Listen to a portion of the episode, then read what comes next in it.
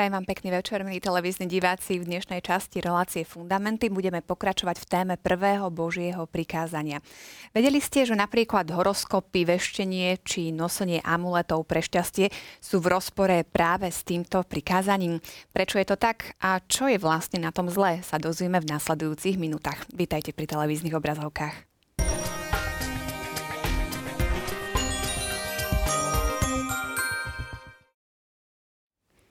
Mária Spišiaková a Marek Krošlák sú aj dnes mojimi hostiami. Pekný večer vám prajem. Pekný Vítajte, večer. som rada, že ste tu so mnou a môžeme pokračovať v debate vlastne tam, kde sme skončili minule. Budeme pokračovať aj dnes. E, trošku k tej prvej časti prvého Božieho prikázania sa priblížime cez divackú otázku. Divák Michal nám napísal e, v súvislosti s tým, že sme hovorili o úcte prejavovanej k Bohu a o adorácii Dobrý večer mal by vedieť adorovať každý veriaci? Čo keď je to pre niekoho neprirodzený spôsob, ako prejavovať svoju vieru v Boha? Tak mne sa zdá z tej divackej otázky, že divák má na mysli pod adoráciou nejaké zbožné klačanie, prípadne nejaké sústredenie sa hlboké a takú, takýto typ modlitby, že mu teda nie je blízky. Ale katechizmus katolíckej cirkvi v tom bode 2096 hovorí, že adorácia je hlavným úkonom čnosti nábožnosti. Kláňať sa Bohu znamená uznávať ho za Boha, stvoriteľa a spasiteľa, za pána a vládcu nad všetkým, čo jestvuje, za nekonečnú a milosrdnú lásku. Už z tejto definície je zrejme, že ak verím v Boha a verím, a som teda katolík a kresťan, tak toto by mi malo byť vlastné. Kláňať sa, uznávať ho za Boha. Nie je tam, je to ako keby samou podstatou tej viery v Boha. A ďalej sa píše v ďalšom bode, že kláňať sa Bohu znamená s úctou a s absolútnou podriadenosťou uznávať ničotu stvorenia, ktoré jestuje jedine vďaka Bohu tak možno tu by mohol mať nejaký veriaci problém, že čo to znamená uznávať ničotu stvorenia. Ale myslím, že katechizmus tým nechce povedať nič iné, iba to, aby sme si uvedomili svoju plnú závislosť na Bohu a na jeho dobrote. Nie nejakú svoju ži- nulovú hodnotu, ako by som to povedala, však stále tu hovoríme o ľudskej dôstojnosti, o tom, aký je človek e, dôležitý e, ale vo vzťahu k Bohu vždy by sme mali pristupovať s takouto pokorou, že oproti jeho veľkosti a jeho vzniešenosti sme vlastne nič. No áno, tak ako spomenula Mária, že je pod tým titulom alebo pod názvom, termínom adorácia môžu sa predstavovať alebo môžu byť evokácie rôznych iných konceptov. Vo všeobecnosti práve keď sa povie, že ideme na adoráciu, tak veľmi jednoducho, tak každý si myslí, že idem do kostola, je vyložená sviatosť oltárna, najsvetejšia sviatosť oltárna a teraz klaknúť si tam a niečo sa pomodliť alebo zotrvať tej prítomnosti práve uh, sviatosného spasiteľa. Aj toto je adorácia, samozrejme, je to veľmi dôležité.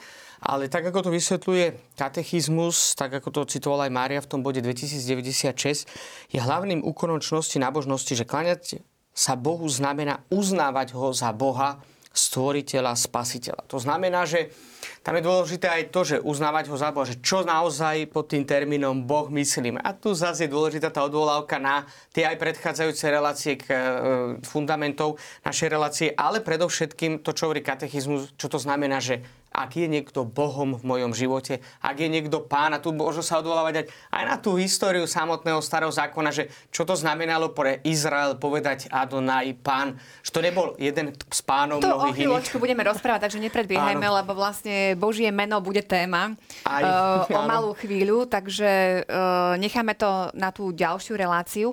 Mňa by ale asi predsa len trošku sa vrátim k tej diváckej otázke. Uh, myslím si, aj mi to tak nejako vyplýva z tej otázky, že ten divák myslí práve na tú klasickú adoráciu, možno čo si predstavíme, že keď naozaj s tým má niekto problém, uh, možno má aj nejaké výčitky, že jednoducho ako kľačím pre tou uh, sviatosťou oltárnou a jednoducho neviem, neviem, čo mám robiť. No, ja to vidím tak, že sú isté modlitby cirkvy, ktoré sú prikázané a predpísané. Hej, Sveta Omša keď už by mal niekto problém chodiť na svetú omšu a nechodí na ňu, lebo má s tým problém, alebo neviem, tak to by bolo už také akože na hrane. Ale sú modlitby alebo pobožnosti alebo nábožné úkony, ku ktorým patrí aj teda adorácia, neviem, či som to správne nazvala, ktoré, e, ktorých voľba závisí na, naozaj na tej osobnej spiritualite každého, že či mu je bližšie sa modliť svetý rúženec, alebo adorovať,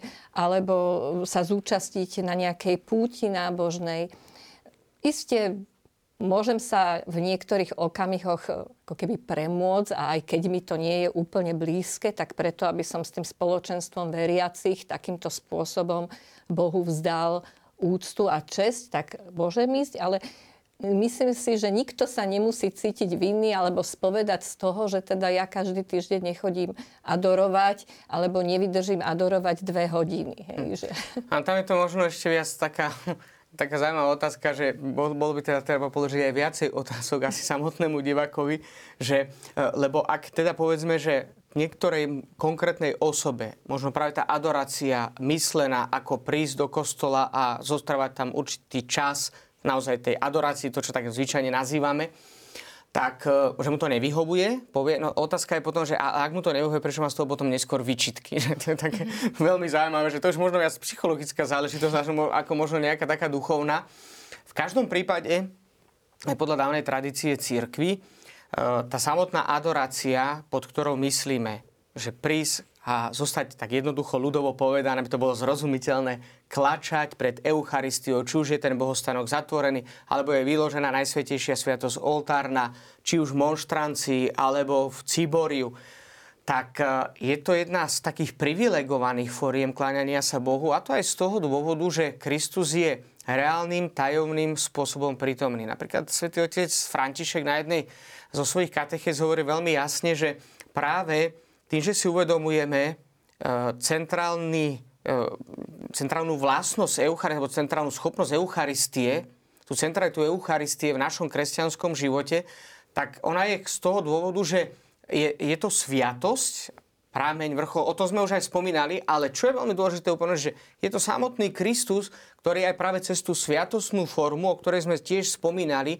že nám ide v ústrety aj tej našej ľudskosti, že je to viditeľný znak neviditeľnej milosti. Čiže my aj zmyslami môžeme vnímať práve tú prítomnosť samotného Boha. Samozrejme, že je prítomne tajomne, ale zároveň reálne. A to je veľmi dôležité. Čiže tento spôsob adorácie možno pre dnešného moderného, postmoderného človeka, ako už nazveme, to je asi jedno, nemusí byť celkom prirodzený. No, že možno naozaj v určitom období, keď sa klaňalo pred e, kráľmi alebo panovníkmi a vzdávala sa im úcta aj takýmto viditeľným spôsobom, ktorý sa potom možno implementoval aj do samotnej liturgie, tak e, dnes už to možno nie je celkom také blízke. V minulosti možno viac.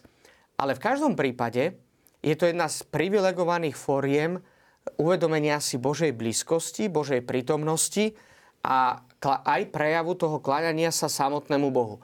A keďže sa nachádzame v tej dobe, keď sa nachádzame v spoločnosti, keď sa nachádzame, že možno nejde celkom tak ústretý práve tým formám, na ktoré možno tradične sme boli niekedy zvyknutí, v každom prípade je určite vhodné sa aj tieto formy naučiť, lebo a opäť by sme sa vrátili napríklad aj k teológii svetým, že mnohí svety, a môžeme spomenúť napríklad svätého Jana Pavla II., ktoré mnohí naši televízni diváci teda poznajú veľmi dobre, možno aj veľmi blízko, naozaj hodiny adorácie pred Eucharistiou. Ale to je samozrejme, mm, to sa nedá, že napodobňovať, to sa človek, to sa mu musí stať vlastné.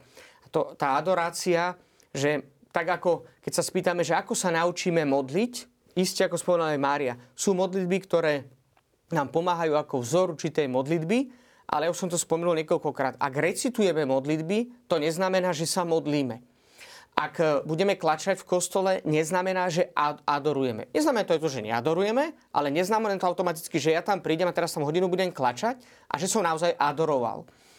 Ale fakt je aj ten, že naučíme sa to jedine tak, že to budeme aj praktizovať. Samozrejme, môže nám pomôcť nauka církvy, príklady zo života svetých, rôzna duchovná literatúra, literatúra, ktorej dnes už je aj dosť veľké množstvo, aj v Slovenčine, pre nás prístupné možno aj češtine alebo iných jazykov.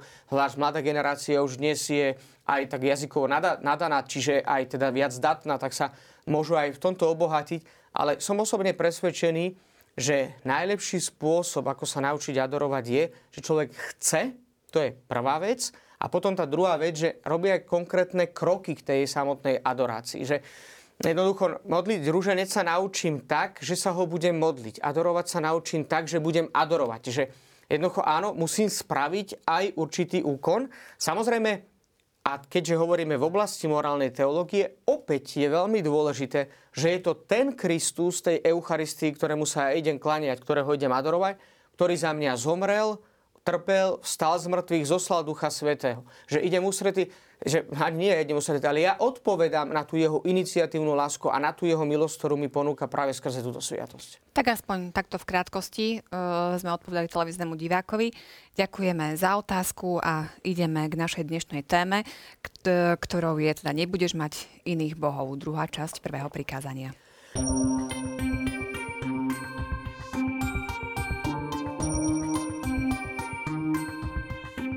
Prvé prikázanie zakazuje uctievať iných bohov okrem jediného pána, ktorý sa zjavil svojmu ľudu. Zakazuje poveru a neúctu voči Bohu. Povera je určitým spôsobom zvrátená prepiatosť religióznosti. Neúcta voči Bohu je nečnosť, ktorá je proti čnosti nábožnosti.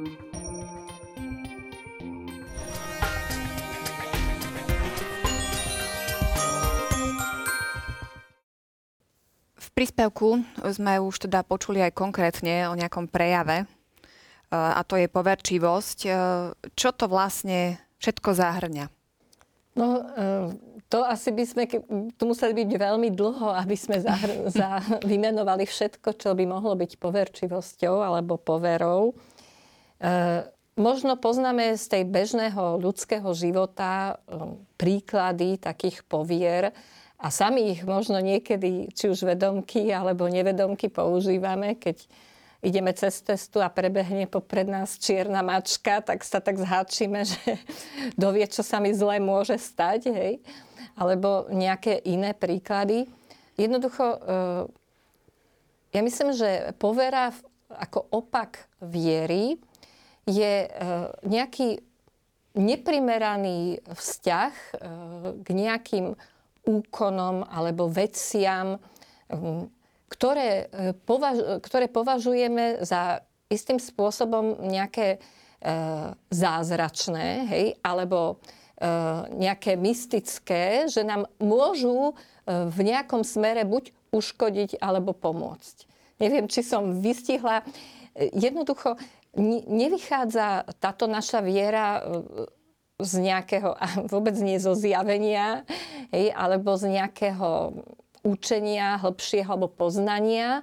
Väčšinou je to len nejaký tradovaná, tradovaná veta alebo ako nejaké príslovie alebo niečo také, e, ktorému prikladáme e, prílišnú váhu v svojom živote. No. Ako pochopiteľne, keď nám niečo môže uškodiť, e, tak ako vieme pochopiť, že je to teda zlé, ale keď nám niečo môže pomôcť, a aj napriek tomu, že je to poverčivosť, akože čo je na tom teda také zle, keď na tej možno psychickej úrovni to človekovi pomôže sa povzniesť nad nejaké veci? No, ja by som to ešte zase trošku zoširšia, ešte taká dôležitá, lebo ešte možno by bola taká akože proti otázka, že či nám to naozaj pomáha, a v akom smere nám to pomáha, nakoľko nám to pomôže. A tých otázok bolo asi veľa, bolo v podstate stále by sa dotýkali tej istej podstaty. Keď sme začali vo všeobecnosti rozoberať a trošku sa zamýšľať nad prikázaniami, sietimi prikázaniami ako takými, tak sme spomenuli, že oni majú v podstate také základné dve formy. Prvá forma, ktorú máme opísanú vo Svetom písme a potom máme tzv. tú katechetickú formu kvôli tej jednoduchosti, možno zapamätania si. A preto je veľmi dôležité sa vrátiť na začiatok do knihy Exodus, do 20. kapitoly, kde vlastne to prvé prikázanie máme veľmi dobre rozvinuté a možno aj ono nám už pochopí ozrejmiť, že v čom vlastne spočíva tá povera, tak ako to spomenula aj Mária, že totiž to tam je veľmi dôležitý potom ten predmet alebo objekt toho samotného kultu a to prvé prikázanie ho vysvetľuje. Čiže keď sa otvorí aj naši diváci katechizmus, tak pred tým samotným druhým oddielom, kde sa hovorí o desiatich prikázaniach, tak sú na, vymenované v tých jednotlivých stĺpoch Exodus, Deuteronomium a nakoniec katechetická forma. No a máme, ja som pán tvoj Boh, ktorý ťa vyviedol z egyptskej krajiny z domu otroctva. Opäť veľmi dobre pre poveru pochopiť to, že prečo Boh môže hovoriť, že je Bohom a je jediným pánom a nikto iný o ne, okrem neho pána není. Tá skúsenosť Božej moci, Božej lásky, konkretizovaná v tom historickom období oslobodenia. Opäť pre nás kresťanov je veľmi dôležité si pripomenúť obsahom vďačnej pamäte Kristov kríž a jeho vykupiteľské dielo. A potom ide už práve tá negatívna, veľmi dôležitá forma, ktorá vlastne vysvetľuje aj konkrétne prejavy tej formy e, toho, čo znamená, že je jediný pán. Nebudeš mať iných bohov okrem mňa. Neurobiš si modlu ani nejakú podobu toho, čo je hore na zemi, dolu na, hore na nebi, dolu na zemi, alebo vo vede pod zemou. Nebudeš sa im klaňať ani ich uctievať.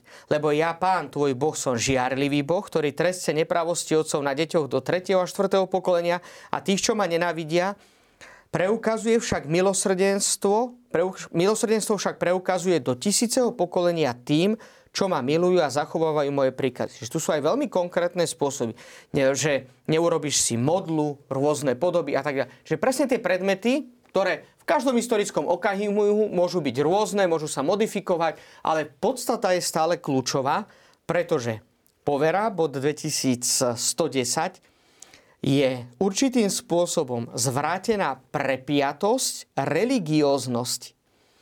A to je veľmi zaujímavé, pretože v tom ďalšom bode 2111 katechizmus aj ďalej hovorí, povera je vybočenie náboženského cítenia a úkonov, ktoré ono ukladá. A čo je veľmi, toto je naozaj, preto som hneď spomenul a takto zoširoka to zobral, pretože môže vplývať aj na kult ktorý vzdávame pravému Bohu, napríklad keď sa pripisuje takmer magická dôležitosť určitým, ináč oprávneným alebo potrebným praktikám. Že je veľmi veľká, Čiže, taká, ako, ne, veľká, je tenká vrstva alebo tenká hrana medzi vierou a poverou. Že totižto cez modlitbu si ja prvom rade vytváram vzťah so samotným Bohom.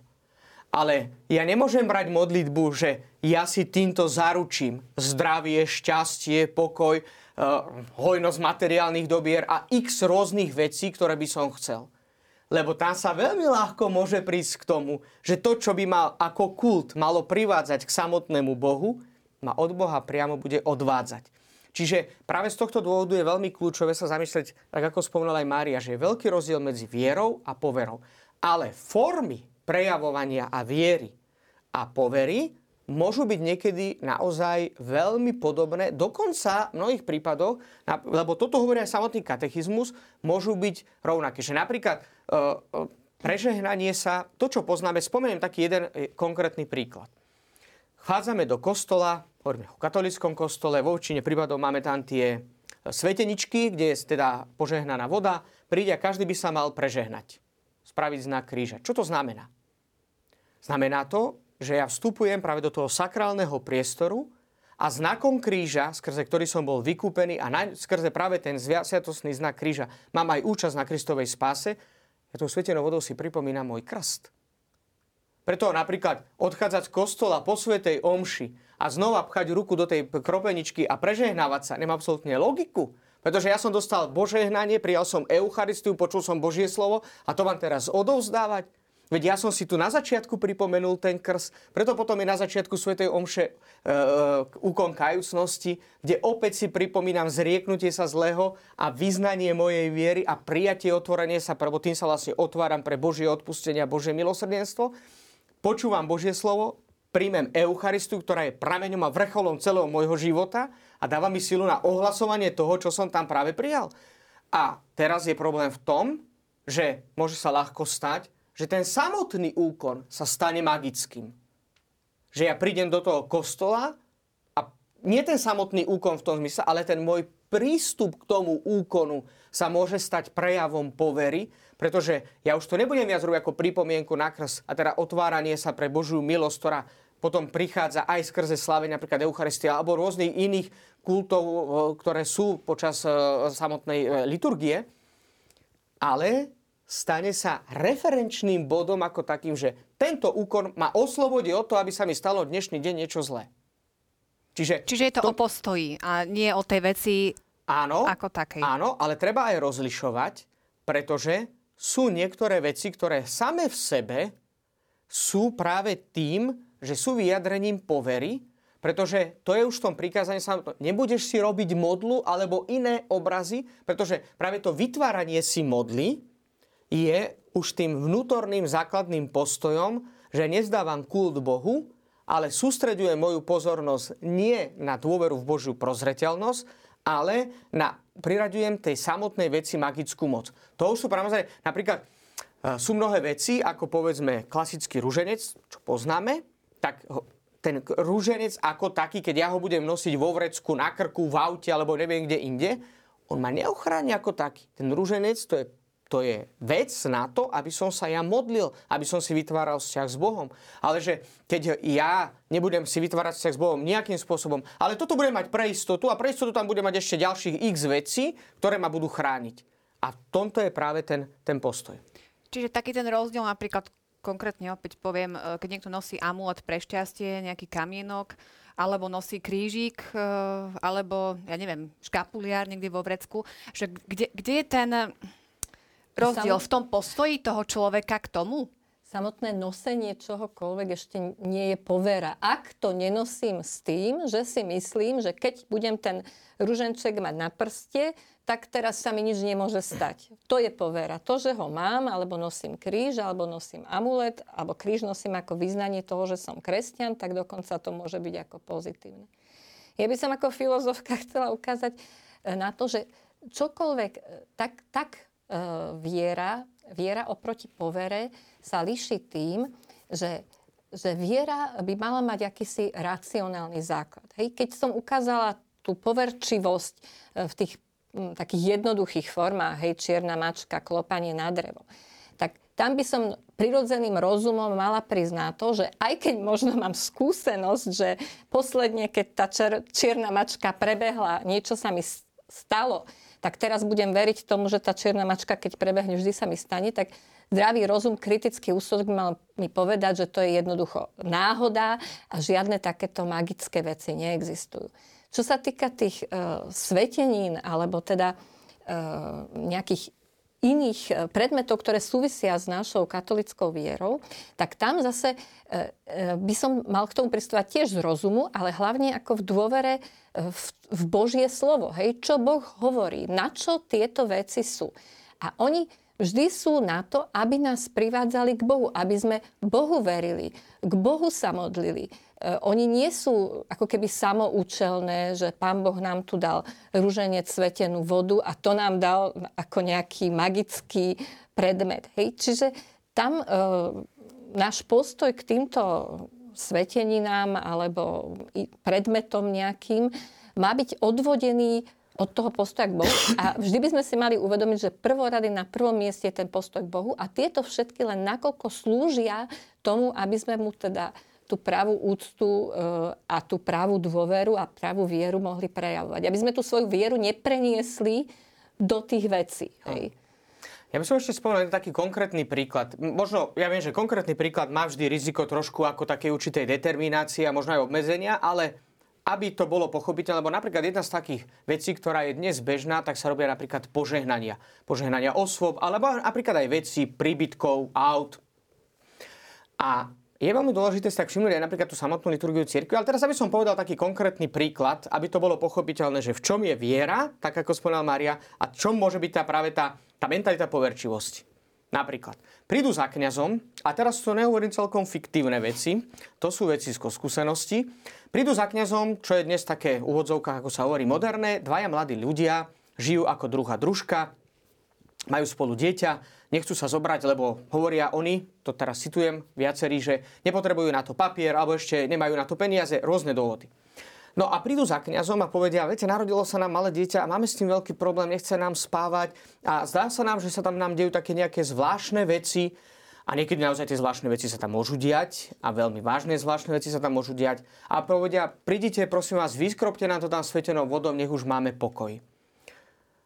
No a viete, celý vtip je v tom, že niekedy sa naozaj stane, že tam príde kňaz do toho bytu, vykropí to svetenou vodou a ono to prestane.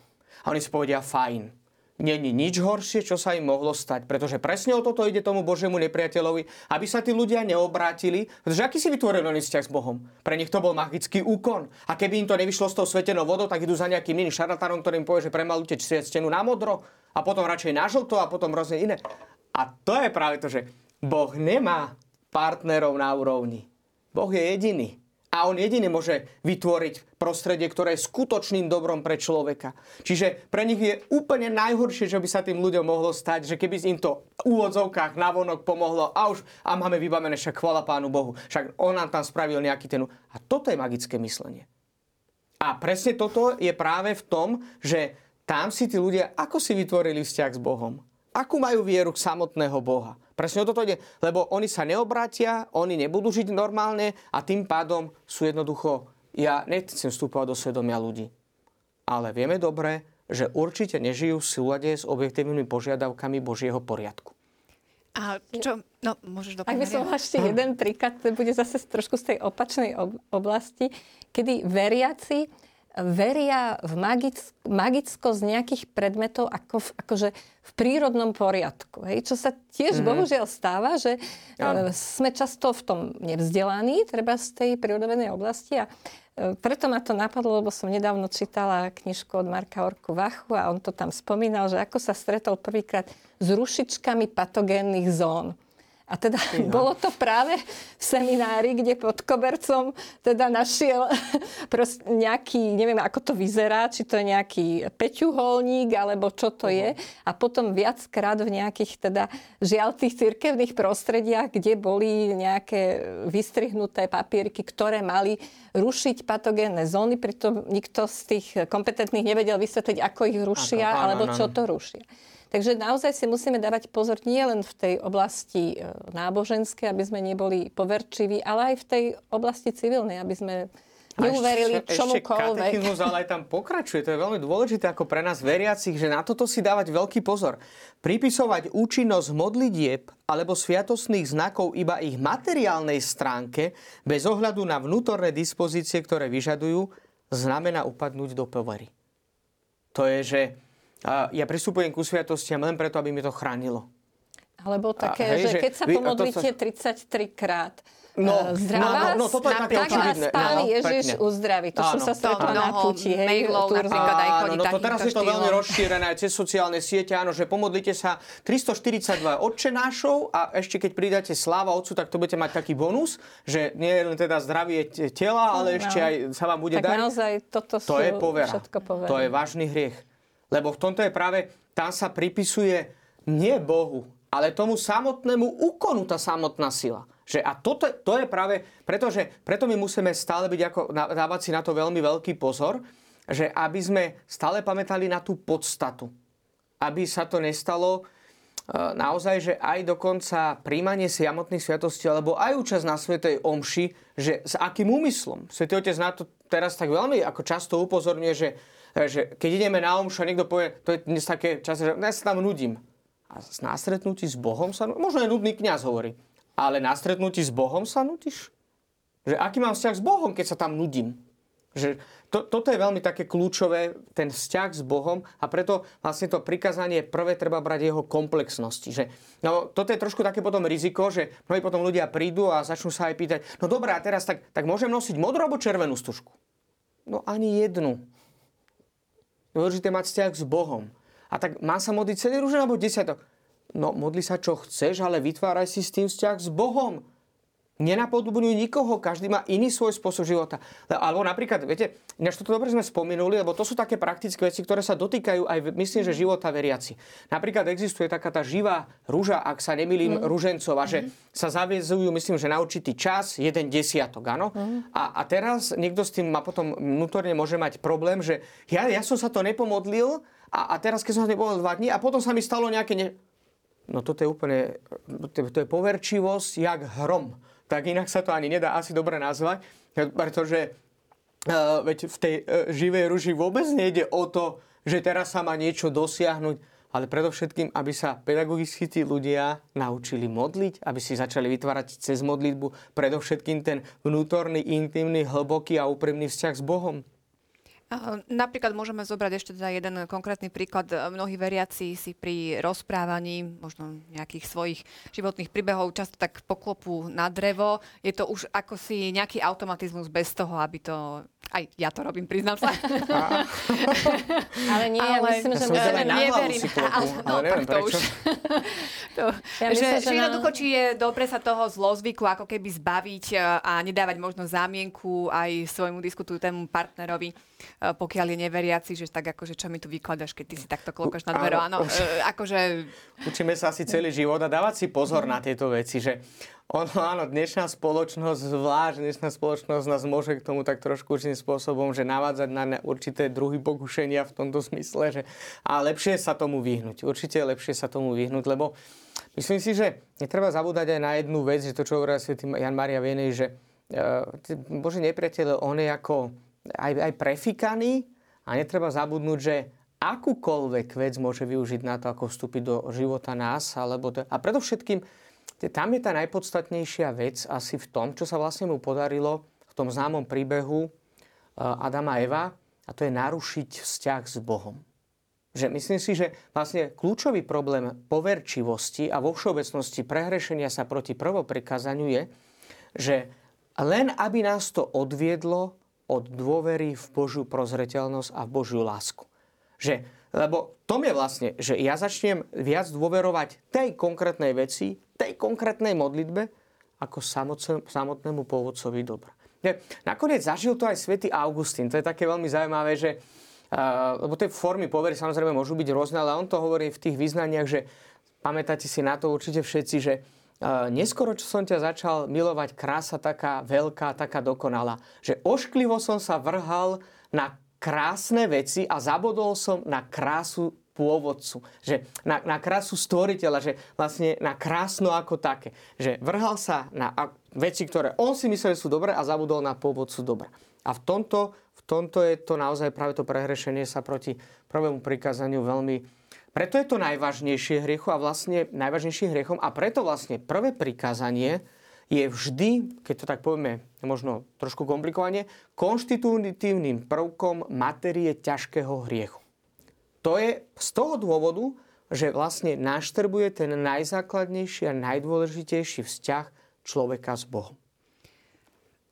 No, máme 20 minút do konca, ešte katechizmus nám ponúka veľa foriem, ktoré teda nie sú uh, s kostolným poriadkom. Uh, poďme teraz k tej modloslužbe. My sme to už aj spomínali trošku, takže nemusíme to až tak nejako dopodrobne rozoberať, ale čo si predstaviť pod tou modloslužbou a možno aj tak v súčasných nejakých novodobých podobách? No Marek prečítal vlastne z knihy Exodus tie podoby, že, že mhm. čokoľvek, čo si zhotovím, ale nemusím si to zhotoviť, môže to byť nejaká... Mentálne. Áno, alebo to môže byť nejaká existujúca vec, môže to byť dokonca osoba, môže to byť e, nejaká činnosť. Čokoľvek, čomu by som dával e, vo svojom myslení a vo svojom správaní prednosť pred Bohom. Čiže by som to uctieval, by som si to vážil viac ako Boha a keď by som sa rozhodoval treba v nejakých chvíľach, či dať prednosť Bohu alebo tomuto, tak by som išiel radšej, ja neviem, na tie nákupy po tých second handov, ako na tú svetú omšu. Čokoľvek sa mi môže stať tou modlou. Hej? E, to si vlastne každý musí spýtovať e, svedomie e, pri svojich rozhodovaniach alebo pri tom, čo najdôležitejšie sú nie možno tieto také okamžité, že aha, tak teraz som zlyhal, radšej som sa mal ísť pomodliť, ako teda nakupovať.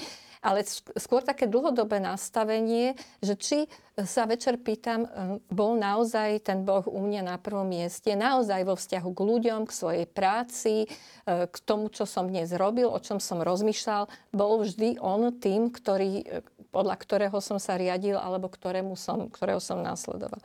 Tam je skôr, mne sa zdá, že v tejto otázke služby zaujímavá tá, e, tá otázka o kresťanskom uctievaní obrazov, alebo teda svoch, alebo obrazov. No. práve preto, že tam to riziko, že my kresťania zlyhame je možno väčšie, aj možno sa, sa nám to tak zdá, že niekedy to je naozaj na hranici.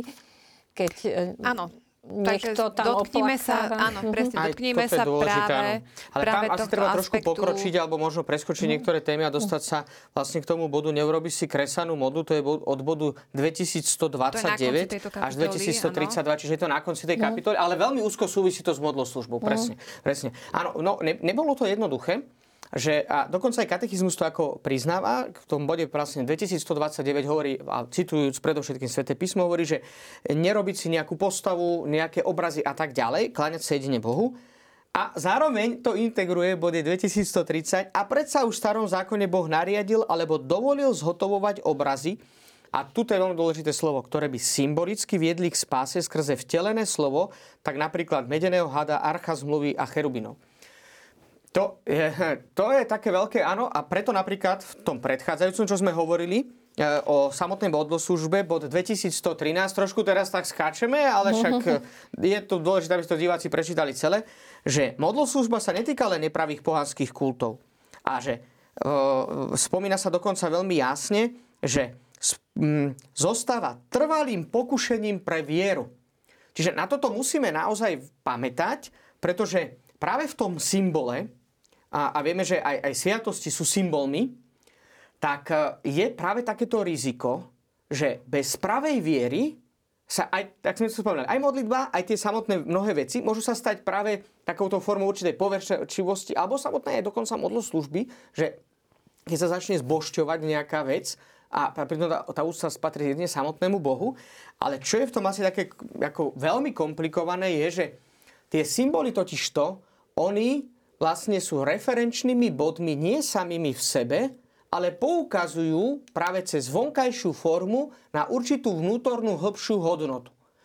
Tá nemusí byť hneď na prvý e, moment hneď vnímaná, ale vo všeobecnosti tie zvlášť náboženské predmety sú robené formou, že vytvárajú práve symbol. To znamená, že naozaj poukazujú na nejakú inú vec, alebo teda predovšetkým na ten vzťah s Bohom, to je asi na to kľúčové. Ale podstatný je potom aj ten prístup samotného človeka. Že akým spôsobom pristupuje k týmto veciam. Riziko veľké je v tom, že na jednej strane je to takto, aby som to ukončil ešte, že je to veľmi pozitívne.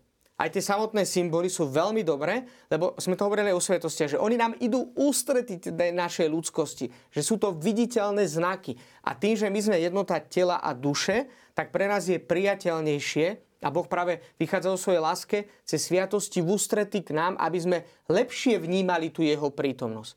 Riziko však je práve v tom, že my začneme tomu symbolu dávať nie hodnotu, na ktorú on poukazuje, ale ten samotný symbol sa stane referenčným bodom v sebe. Čiže už ja nejdem cez ten symbol k Bohu, ale to je práve to, že ja neviem, klaniam sa obrazu, a zabudám na toho, koho mi ten obraz znázorňuje. Že ja sa neklaniam obrazu, ja sa klaniam Bohu, ktorý mi ten obraz napomáha, aby som lepšie vnímal jeho prítomnosť. Ja neviem, či teda to sa niekoho nedotknem, alebo či to správne chápem, ale mne sa zdá v tomto zmysle, že napríklad e, vážim si pannu Máriu, e, modlím sa k nej, Eh, aby mi teda sprostredkovala u svojho syna nejakú pomoc alebo nejaké milosť. Ale teraz je Panna Mária Fatimská, Lurdská, Trnavská, Čentos, Čenstochovská, Aha. hej. A teraz eh, niekto, no on ja len tej Čentochovskej, alebo ja len tej Fatimskej, tak toto akože čo? No, Za no, to, na, že áno, je áno. obraz Panny Márie, o ktorom teda veríme, že nejaký zázračný, alebo sa tam stal nejaký zázračný skutok, ale predsa mne nemá ísť o to, že či to je taká alebo onaká hmm. Panna Mária. Keď teda si vážim Pannu Máriu a mám k nej ano, úctu ano. ako Matke Božej, tak e, či pôjdem sem e, do Marianky, alebo sa v hoci ktorom kostole pomodlím k tej Pane Márii, tak to má predsa tá modlitba, e, o jej, prozba o jej príhovor má tú istú hodnotu Presne. ako... Tam dobre to vysvetľuje Tomáš Akvinsky, práve v tom bode 2132, kde je aj citované, vlastne jeho, sú citované jeho slova zo steologickej sumy, kde hovorí, a toto je dôležité si tak pre, pripomínať často. Náboženský kult sa nepreukazuje obrazom, nakoľko sa berú do úvahy v sebe samých ako nejaké veci, ale nakoľko sú obrazmi, ktoré vedú k vtelenému Bohu. No úkon úcty, ktorý smeruje k obrazu ako obrazu, sa nezastavuje pri ňom, ale smeruje k tomu, koho je obrazom presne ako to spomenula Mária, že no ja som teda, si to dovolím tu teda povedať len teda na margo toho, že presne pána Mária Šaštinská, Marianská, e, Marianka je tu v Bratislave, neviem, a že e, teda neviem, či to je pravda, ale viacerí mi to už spomínali, že išli putníci. Pána Mária Šaštinská pozdravuje pánu Máriu Fatimsku. A to, ako, je to až úsmevné, ale zároveň vo svojej hĺbke nesmierne tragické. A myslím si, že aj toto naše vyjadrenie v Slovenčine, že pána Maria Šaštinská, tak môžeme spomenúť, že v Šaštine, vo Fatime, tie partikulárne zjavenia, ktoré sú, hovorili sme o nich, netreba sa k tomu vrácať, tá je nauka je veľmi jasná a katechizmus je v tomto veľmi zrejme a myslím, že aj veľmi zrozumiteľný. Ale presne o to ide. Že aj dokonca je veľké riziko, že samotná účasť na púti sa môže stať magickým úkonom. Že ja tam idem, lebo vo Fatime teraz, teraz vlastne v tieto dni to bolo také aktuálne, ste výročie a tak ďalej. No a tam ten prístup človeka je naozaj kľúčový a podstatný. Že ako povedzme, že aj, aj, aj, aj sochy. Že to je také tiež veľmi zaujímavé, že iste, že ten kult, ten, ten, ten druhý nicenský koncil to veľmi jasne teda na, na to poukázal, že nie je to zakázané, ale to riziko je také nebezpečné, že príde do určitej domácnosti a sedem druhom sloh Panny Márie. A že ku každej iné modlitbe a iné pobožnosti. Takto. Ja nehovorím, že a priori je to zle. Ale treba si dať pozor, prečo to robíme. Vedie ma to naozaj k Bohu, s akým úmyslom to robím. Dôverujem v tom naozaj nekonečne Božú prozreteľnosť a Panna Mária je vzorom aj v každodennom živote v plnení Božej vôle? Robím to, čo povedal ako posledné slova v Evangeliu podľa Sv. Jana? Urobte všetko, čo vám spovedal? splním naozaj Božú volu do detajlov podľa vzoru Panny Márie? Alebo Panna Mária a ten kult Panny Márii je aj formou poverčivosti. Na toto musíme dávať veľký pozor. Veľmi sa to prelína práve ten postoj samotného veriaceho k jednotlivým veciam, úkonom. Uh, poďme teraz k mágii a k vešteniu. Mm, je tam toho dosť, dalo by sa aj na celú reláciu o tom rozprávať a v podstate stále sa nám to tak prelína, ako som už spomínala. Uh, skúsme možno cez konkrétne veci. Uh, čo je zlé napríklad na horoskopoch, na nejakom veštení? Čo je, čo je zlé na tom, keď chcem vedieť, čo ma čaká v budúcnosti? No, my tiež už tu veľakrát hovoríme o tom, že postoj e, pravého veriaca alebo kresťana e, by mal byť taký, že e, tento svet Boh stvoril, drží ho v rukách ja mám akési svoju úlohu v ňom, ktorú mám splniť. Mám byť dobrým človekom, mám spolupracovať na rozvoji toho stvorenia alebo spoločnosti. A toto sú veci, ktoré mám v rukách. Nemám v rukách to, čo bude o mesiac, o rok, o 20, v tom zmysle, že neviem to, neviem to predvídať, najmä v ľudských vzťahoch, ale No a v týchto veciach sa mám spolahnuť na Pána Boha. Keď ja chcem, aby mi niekto vyveštil z karát, ako dlho budem žiť, alebo či sa dobre ožením, alebo vydám, tak ja si vlastne, podľa mňa, istým spôsobom uzurpujem to, čo tí prví ľudia chceli, že chcem byť ako Boh, chcem uh, to mať všetko uh, ako keby vo svojich rukách, alebo jasné, a zase spolieham sa na nejaký úkon, ktorý je úplne od veci, hej, nejaké vykladanie kariat, že ono mi povie tú pravdu, hej. Na rozdiel od prorokov, ktorým keď hovoril Boh a hovoril im, čo bude a čo majú hlásať, tak sa tomu bránili. Aj hovorili, že tí ľudia nám nebudú veriť, že to jednoducho v nás je obava z budúcnosti. Chceli by sme ju poznať, pretože sa jej bojíme a vlastne tá dôvera v Božiu prozreteľnosť má zba, nás má zbaviť zbytočného strachu, e, pridať nám, teda ten, upevniť ten vzťah k Bohu, k Bohu, na kom závislíme a to nám, a preto sa nemáme spoliehať na takéto iné pofiderné, by som povedala, veci, aby sme vlastne zase ten vzťah Aha. nenarušovali. Presne ako tu vysvetla Mária, je to definované v katechizme bod 2115. Boh môže zjaviť budúcnosť svojim prorokom alebo iným svetým. Môže. ale doplňuje katechizmus, to, čo povedal Mária. Ale správny postoj kresťana, čo sa týka budúcnosti, spočíva v tom, že sa s dôverou odovzdáva do rúk prozreteľnosti a zrieka sa každej nezra- nezdravej zvedavosti v tomto ohľade. V konečnom dôsledku, keď sa pozrieme aj pán Ježiš, tie jednotlivé pokušenia, ktoré máme vo Svetom písme, na začiatku jeho verejného účinkovania, chcú predovšetkým naštrbiť jeho vzťah so samotným Bohom. Ten, ten synovský a otcovský vzťah, ktorý sa medzi otcom a synom a existuje, tak presne na toto raz narazil diabol a ak sa mi budeš klániať, ja ti to dám. A mali reálne? Všetko patrí Bohu. Aj cel, celá naša, celé naše jestovanie patrí Bohu. A v tom je práve tá zvrátenosť, že ono to celé stojí vlastne na klamstve. Lebo totiž to, keď aj niekto, že vyveští, povie a neviem z čoho ešte to zistí, prečíta si horoskop, tak ono to nikdy není pravdivé v tom zmysle, že je to podľa Božej vôle. Pretože tú budúcnosť pozná jedine samotný Boh. A práve to kla- diablovo klamstvo spočíva v tom, že sa chce dať na úroveň samotného Boha a chce, aby sa mu zdával ten kul, ktorý patrí samotnému Bohu. Preto, viete, všimnite si, že to je také veľmi zaujímavé, že tie najhoršie veci, ktoré dokážeme spraviť v našom živote, spočívajú vo väčšine prípadov na napodobňovaní. Totižto diabol nikdy on nedokáže vytvoriť. On nedokáže niečo nové vymysleť. Preto ho cirkevní otcovia od počiatku nazývali opica, že Božia opica. Lebo on len napodobňuje to, čo spravil samotný Boh. Čiže on by chcel aj to napodobňovanie v tej úcte a v tom klaňaní sa. Ale diabol nevie budúcnosť. On to jednoducho, on to nevie. To vie jedine samotný Boh. A práve z tohto dôvodu je najpodstatnejší postoj kresťana dôvery v Božiu prozreteľnosť. Čiže tak, ako to spomenula Mária, viera spojená s dôverou je skutočne kľúčová. Čiže práve z tohto dôvodu, že ak mám pravú vieru, a to znamená dôveru v Božiu prozreteľnosť, nebudem používať nejaké iné praktiky na to, aby som si tú e, budúcnosť zabezpečil do svojich rúk. A myslím, že pán Ježiš v tomto bol veľmi taký jasný. Hovorí, kto z nás si vie zabezpečiť hodinu života? Ani minútu. Všetko je len Božia milosť v konečnom dôsledku. Že ja si môžem, uh, môžu mi predpovedať, ja neviem, akékoľvek bohatstvo. No a keď ma dneska zrazí auto, tak už teda je po bohatstve. Ešte doplním uh, konkrétnou otázkou napríklad taký výklad snov.